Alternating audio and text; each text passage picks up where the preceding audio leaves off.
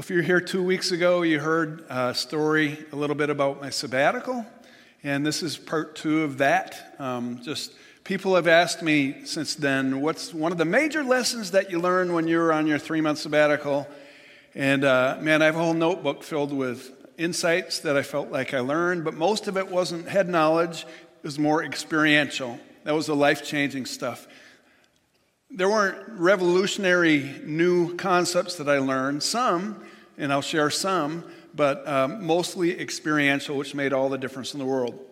So, in the next weeks, I'm going to share some of these truths that I experienced and learned, especially as they related to the story of Elijah. I could identify with Elijah in some ways. Elijah was called by God uh, to prophesy to God's people, Israel, uh, during a time of national corruption. Um, and he was called to preach a message of judgment and repentance because of their disobedience, with the anticipation that they would repent and return to the living God. But how did God choose Elijah and what led up to that? Here's the context. If you rewind 100 years, uh, you, you learn about King David, and upon his death, about a, maybe 100 years later, uh, David's son King Solomon inherited the throne of Israel, who started off really strong as a man of wisdom. He prayed for wisdom and God blessed him, and he was leading this strong and prosperous nation of Israel just like David did in this united kingdom, the glory days. But then, during the course of his uh, reign, about halfway through, he began to act foolishly, even though he was a man of wisdom and it led to the decline of the nation of Israel. Solomon allowed idolatry to invade the nation by marrying all of these foreign women and making all these alignments and all these agreements with kings of other countries. And so he married a wife, wives from Moab and Ammon, the Ammonite woman, and Edomite and Zidonian and Egyptian women. And he had this harem of all these wives, suggesting these alliances, which was a practice forbidden in God's law, in the Mosaic law. Furthermore, Solomon would levy high taxes and labor constrictions against people and withheld pay from them. So, like a form of slavery in a sense, because he wanted to pursue his own selfish extravagances, because he was King Solomon. And under his leadership, the nation Israel consistently became like all the other nations. After Solomon's death, his son Rehoboam succeeded him as king. And Rehoboam was also raised, like Solomon, in extreme prosperity and luxury. And, uh, and, so rather than cut back on this heavy taxation as he was instructed and counseled by the elders in Israel, he, he blew them off and he said, No, we're going to raise taxes and we're going to increase the labor here, sort of like the Egyptian Pharaoh in a sense. And as a result, there was a revolt in the land as led by a man named Jeroboam. There's Rehoboam and Jeroboam. This Jeroboam protested against the high taxes. And so he was successful in leading the 10 northern tribes of this united kingdom out of 12 tribes, he led 10 of the northern tribes to secede from the kingdom. Uh, the two southern tribes would have been the capital of Jerusalem, and Judah, and Benjamin. And then there were the 10 northern tribes that just split like a, like a civil war. And it wasn't a war yet, but they just split. Um, and so there were 10 nations in the north, two in the south. The 10 in the north were led by Jeroboam, and I remember that because Israel and Jeroboam, uh, this is how my mind works. And then there's Rehoboam and Judah in the south. Judah in the south, Israel in the north. And so you take Jeroboam and you'd think he'd go with Ju- Judah, the two J's, but they're opposite, you know. Jeroboam is over Israel, Rehoboam is over Judah. That's how I remember that. So there you go. You're dismissed. Okay. But Jeroboam, though he was equally as self centered as Rehoboam, and against God's will, he established two places of worship, which was again against God's law, because the worship place was Jerusalem. And so he set up these two uh, places in the north, Bethel and Dan. And the ultimate goal was to prevent his people from returning and migrating down south again to Jerusalem. Keep them separated from Jerusalem because I want to be in control of these 10 nations. So it was very, it was very selfish of him to do that, self centered. He was fearful that they might reunite again. So, in these new, two new worship centers, uh, Jeroboam would construct golden calves to be worshiped, all the while encouraging the people to worship the God of Israel, Yahweh. It's, it's called syncretism. It's a God plus theology. Yeah, you can worship God, but then there's all these other things that can bring comfort to you as well. Well, that would have been these golden calves, which would then eventually pave the way for full blown Baal worship in Israel under the seventh king, some 58 years after the death of Solomon. His name was Ahab, who married a foreign woman named Jezebel. And this was during Elijah's time. In 1 Kings 16, we read Ahab, son of Omri, the seventh king of Israel, did more evil in the eyes of the Lord than any of those before him. He not only considered it trivial to commit the sins of Jeroboam, son of Nebat, but he also married Jezebel, daughter of Ethbaal, king of the Sidonians, and began to serve Baal and worship him. Now, this Jezebel was a princess from the pagan nation of Tyre who married King Ahab of Israel. And she would be the one in control. She was the one responsible for introducing full blown Baal worship in Israel. Baal meaning Lord or master or owner. And she wasn't content to have Baal and Yahweh. She said, let's eliminate these prophets of Yahweh, let's kill the prophets of God, and just uh, have prophets of Baal and Asherah. Um, so Baal worship uh, was um, introduced.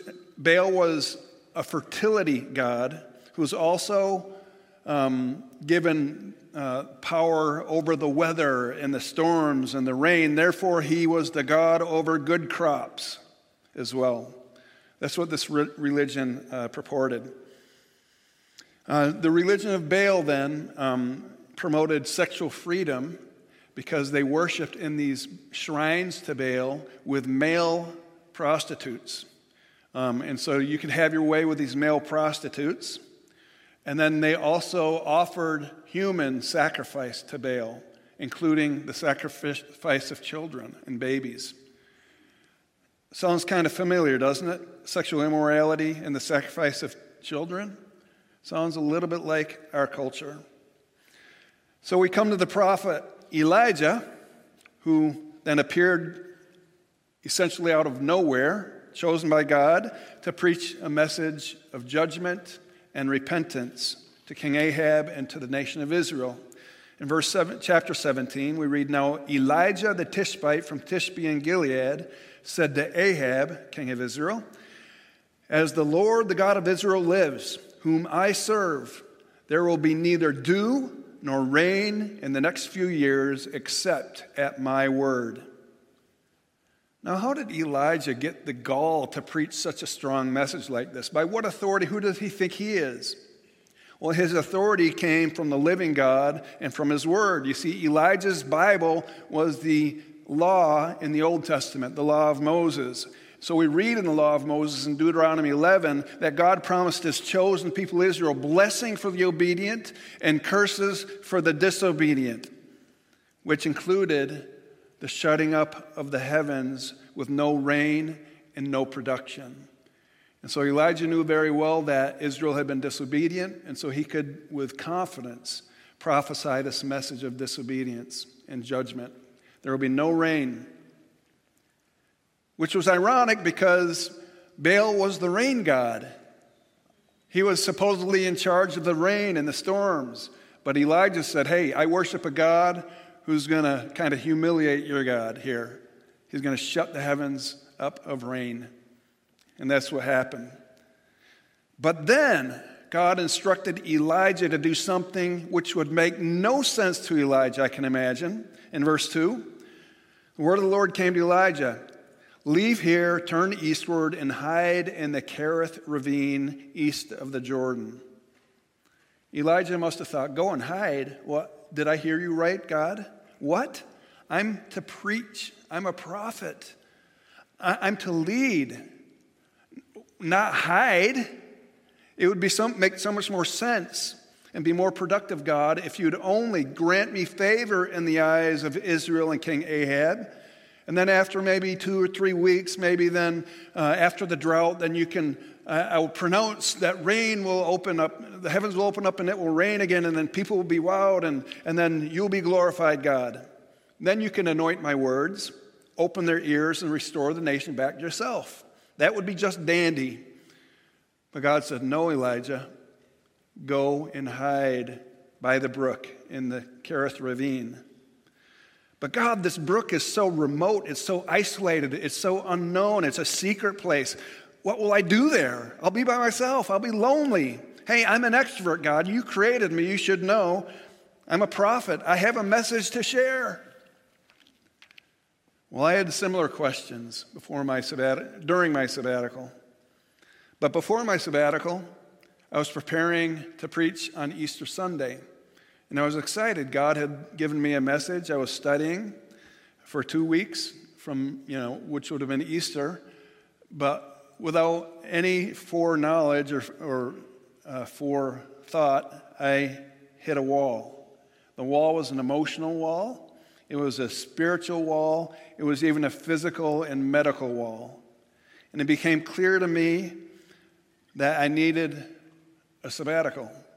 Like overnight, I woke up thinking, okay, boom, I'm gone. And I can't tell you what exactly, exactly happened to lead to such exhaustion. It surprised me more than anyone, I think. Was it, though, because of my lack of faith? Was I in this condition because I had misplaced priorities and God wanted to get my attention, discipline me? Was it because I was neglecting my spiritual disciplines and I was in a spiritual weakness and apathy, lukewarmness, complacency? Was I experiencing the after effects of having COVID? And was this a long term thing I was experiencing? Or was it just the buildup of all these external COVID pressures that we'd all gone, undergone? I didn't know, but I did know that God allowed it to happen to me, and He led me to a place of quiet desperation and solitude. So I could identify with Elijah in this way.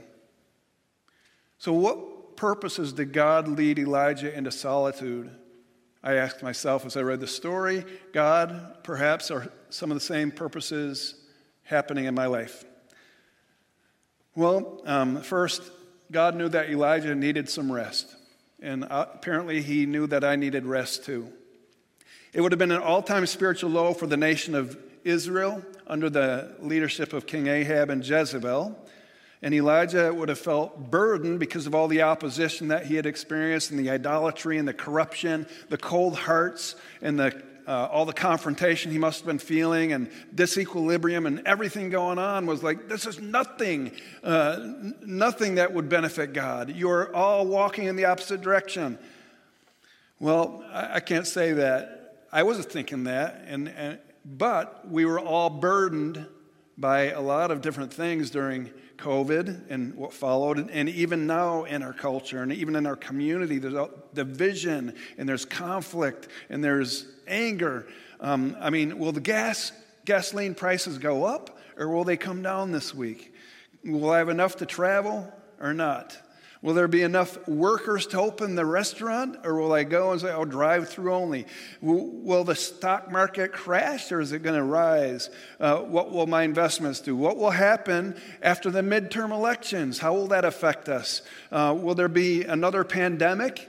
Uh, and will we have to shut down like we did? And if so, then who can prevent a civil war from happening in our country? And so, all these thoughts, plus not even considering the personal um, things that were happening in my family and my uh, extended family, and, um, or if we experience illness.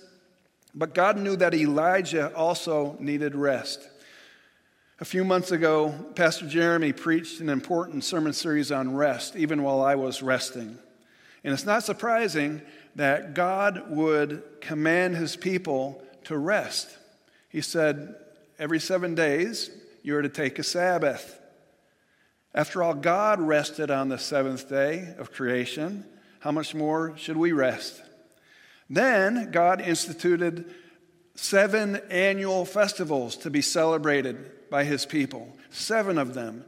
Two of these annual festivals were to be celebrated for seven days of no work, just celebration. This was commanded of God in the Old Testament. Then, after seven years of these festivals, Israel was commanded to allow the land to rest for an entire year. It was called the Sabbath year. Allow it to rest so that it could be more productive. And then finally, every seventh seven year cycle, after 49 years, they were to celebrate the entire year of Jubilee on this 50th year where people would be set free from their indebtedness. Uh, prisoners would be set free, Slaveries, slaves would be set free, people's property would be returned to them, and everyone would celebrate on this 50th year. So, would Israel continue to observe these commands of God? And the simple answer is no. Therefore, they reaped the consequences, and they were eventually expelled from the promised land that they had inherited. Are we even mindful to celebrate one day a week and set it aside for God? And we don't need to be legalistic and say you can't go to Walmart or what, but are, do we do that? Do we worship God on the Sabbath? Well, a regular attender, according to Barna study, uh, in a church, a committed regular attender is 1.7 days a month. And that's the regular attender. It's just not the semi regular attender. Um, what did Elijah do down by the brook then? When God led him to this place of solitude, did he take classes? Did he study? Did he work on what did he do? No. He just waited on the Lord and waited for the, his next assignment. What now, God? Until then, God would provide for Elijah in some natural ways. He got plenty of rest, he caught up on his sleep. He was able to hydrate himself from the brook until it dried up. And then he, he cared for him in supernatural ways. Every morning and every night, he would send ravens carrying bread and meat, would land before Elijah, and he had his daily sustenance in a supernatural way. Again, it had been nine years since I'd taken my sabbatical, and I had been inconsistent about utilizing my days off, my vacation days, and God knew what I needed. He knew that I needed a season of rest. Jesus said it this way Come to me, all who are weary and burdened, and I will give you rest. Take my yoke upon you and learn from me, for I'm gentle and humble in heart, and you'll find rest in your souls. For my yoke is easy and my burden is light. I read through the book of Psalms during my sabbatical, among other things, and Psalm 23, which we all know, the 23rd Psalm, you know, the Lord is my shepherd. The one phrase says, He leads me beside still waters, He refreshes my soul, and He guides me along right paths for His righteousness. And I'm thinking, yeah, Lord, get me out of this funk I'm in and lead me in right paths. And God said, Hey, don't separate verse 3 from verse 4 here, like I always had. What's the very next, next verse? He says, Even though you walk through the valley of the shadow of death, you need not fear evil. See, I'd separated the right paths for his name's sake with the valleys of the shadow of death. Well, apparently, the right path for God's glory and his name's sake was to be in the dark valley for me for a season. That's exactly where he led me he allowed it. Elijah may have been confused. Why now, God? Why a remote, isolated brook? Well, I was confused as well. I spent the first half of my sabbatical not simply resting because, in a sense, I was unable to rest. I was an emotional mess. It was painful. It was scary. It was lonely and confusing. And in fact, it was hopeless at times. But the Lord kept me into that dark valley. Despite my many cries out, He kept me right there. And ultimately, as I look back, I know that that was rest. It is mandatory that we find our rest and strength in the Lord, whether we're in a dark, deep valley or whether we're on a mountaintop, or whether we're walking through the normal days and plains of life. We need to find our rest in Him. We can't do it alone. That's what Elijah learned. That's what I learned. Second, Elijah needed to hear from God.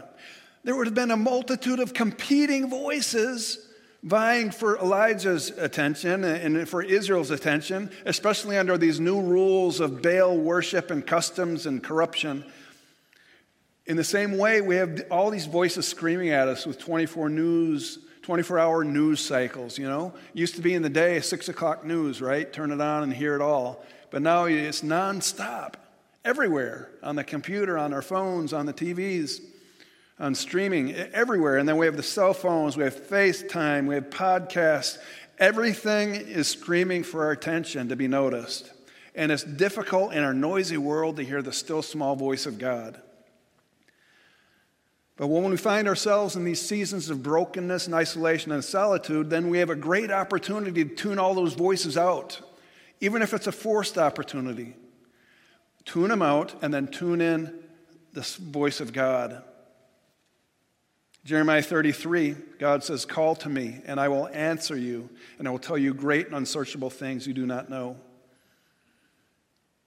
Maybe you heard this illustration that Chuck Swindoll shared in, in the day. He said there was this um, Native American Indian who lived on a reservation. He visited a friend in New York City.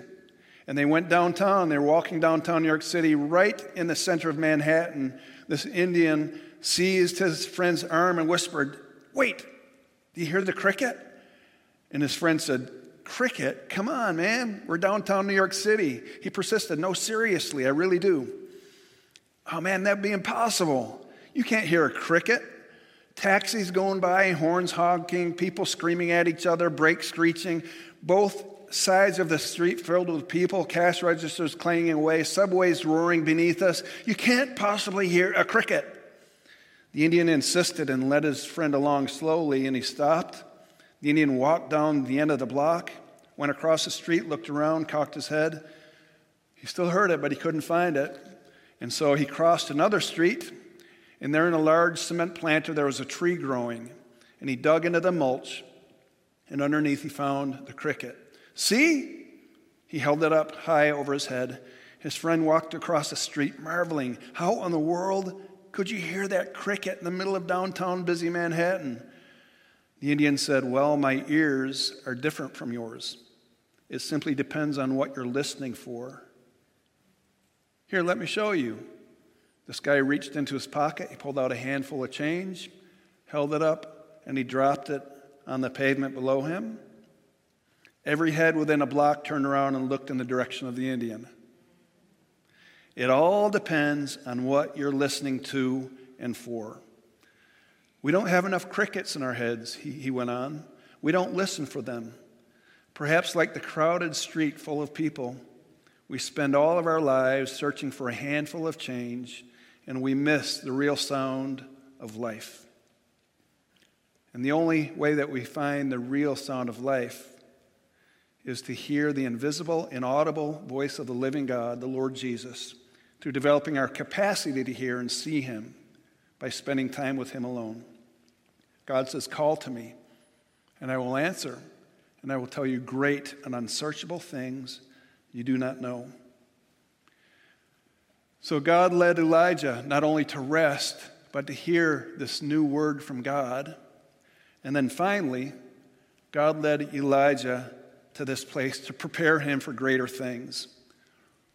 I want to give you a warning when you're in a season of solitude and isolation, when you're in a valley, not only might you hear the voice of God and the Holy Spirit, but you might also hear the voice of the enemy, Satan, who would like to lie to us. Satan is always the accuser of the believers, and he condemns us. Sometimes we confuse, uh, confuse conviction of the Holy Spirit with the condemnation of Satan. They can feel the same way, pointing out our sin and our failure and whatnot. But conviction of the Holy Spirit always leads us to freedom, to life, to repentance, back into the arms of God. While condemnation makes us feel ashamed and, and makes us run away from others and God and isolate ourselves from God. And so we need to discern the difference. Um, and upon confession, though, uh, we will discover freedom. I, I, love watching this show every summer called Alone with 12 rugged individual uh, survivalists. And they're professionals and they come together. And every time they interview them at the beginning of the season, I think, this guy's going to win. No, this guy's going to win. No, this woman's going to win. Or they're just amazing and they're going to go the long distance and be the sole survivor. So they're dropped off in this remote island somewhere, or, but, and they're spread out, and so they are essentially alone. Not essentially, they are completely alone. And they, they video themselves, are given video, uh, equipment to video themselves, so they don't have any people around them taking you know, TV shots like this. Inevitably, though, after maybe three, four, five weeks, um, up to like 90 days, I think, would be one of the winners.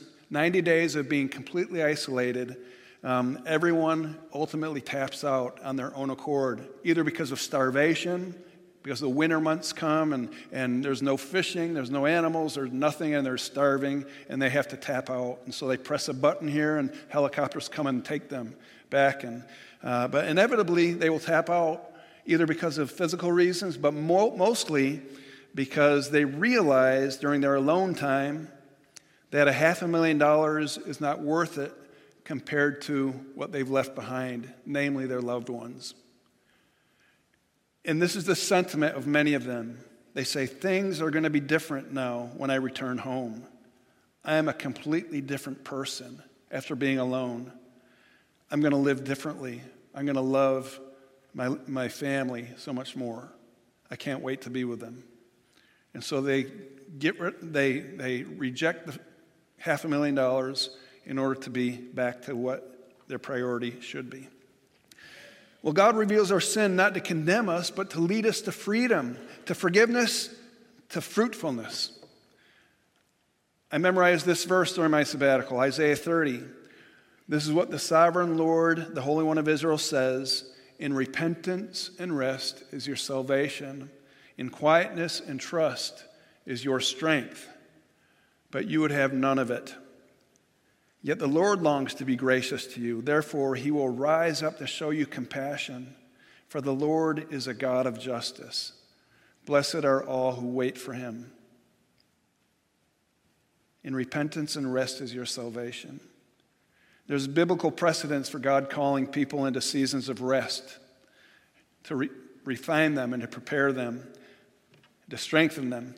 Uh, Joseph in the Old Testament, he spent years in prison before God would raise him up to save a nation from starvation. Moses spent 40 years as a shepherd before God would raise him up to lead his nation to freedom out of Egypt. Abraham and Sarah spent 25 years waiting for God to fulfill their promise to grant them a child, therefore, fulfill his promise to them. God knew that Elijah needed to be refined in the Kerith ravine for an upcoming task.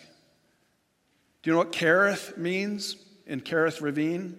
In Hebrew, it means to cut, it means to divide, it means to prune. God needed to cut things out of Elijah's life during this season of solitude to prepare him to do greater things for God's glory. What would Elijah need to have cut out of his life to prepare him? Could it have been his attitude of self sufficiency. You know, I am God's lone prophet here. I speak and, and the rains stop. Could it be his pride, his arrogance, his independence, his impatience? Could it have been his insecurities? God knew that he needed some things cut out of his life in order to prepare him. Prepare him for what? Well, not long afterwards, God would raise him up to confront a rebellious nation during the showdown at Mount Carmel before 850 prophets, 400 from Asherah and 450 prophets of Baal. 1 Kings 18. When he confronted them, and you can read, well, we'll talk about the story in the future, in order to return Israel back to God. And I want to thank God that he used this time in my life to cut some things out of my life some self sufficiency, some complacency, some insecurity, in order to prepare me for what He has for me in the future. I've been kind of walking in freedom now for a couple months or, or a month and a half or so. Um, and I thank the Lord for delivering me from that darkness I was encountering and experiencing. But here two days ago, you know, I real, God got my attention again. He, he gave me a wake up call, literally, because two nights ago, when I went to bed, I woke up after a minute and I couldn't sleep the rest of the night again. I said, What's going on, Lord? My heart started to pound again. My mind started to race, and I couldn't sleep no matter what. I went in the living room and read. I journaled. I laid on the couch. I, I prayed, and I couldn't sleep until the morning. Then I got a couple hours of sleep. But it stirred some really scary emotions and memories in me again. God would use another long night to guide me back into his arms by returning me to a spirit of repentance. You see, even in this month and a half's time of, of freedom, I've kind of settled back into complacency and self sufficiency. Hey, I can do this. I'm good now. I'm okay. And I'm not seeking after God like I was during my sabbatical. I'm not pressing into Him. I don't have the same desperation and thirst and hunger for Him because I'm okay now. I'm good. And God gave me a wake up call. And I thank God for His discipline. He says in Hebrews 12 No discipline seems pleasant at the time, but painful. Later on, however, it produces a harvest of righteousness and peace for those who have been trained by it. And I thank God for His painful grace, and mercy. My last thought is this I called a friend, I called the um, covenant superintendent in Minnesota because I was looking for a spiritual director when Lynn and I would travel to Minnesota. I wanted to meet with a spiritual director. And, and this guy who I hadn't known listened to what I needed. He listened a little bit to my story. And this is how he responded to me on the phone. He said, Hey, John, I got some a word of wisdom for you. Don't be too quick to leave the brook. Don't be too quick to run away from the wilderness because God is doing a good work in you. It may not feel good, but God is doing a good work. Why does God sometimes lead us to a brook, to a season of solitude? not to remain there indefinitely, but he does so that we might truly find our rest in him. Secondly, that we could hear from him his still small voice because he wants to communicate to us desperately. We just get so distracted. And thirdly, to prepare us for greater things, for his kingdom. And so, God, we thank you uh, for this church and we thank you for um, meeting us here this morning. Thank you, Lord, for the patience of my brothers and sisters in Christ listening online and here uh, to listen. Um, I pray, God, that you meet, meet us whether we're in the valley right now or whether on the plains or on a mountaintop experience, Lord. Meet us right where we are, Lord, that we may hear from you, that we may find rest in you, and that you uh, and that we may be prepared to do greater things for your kingdom, I pray. Amen.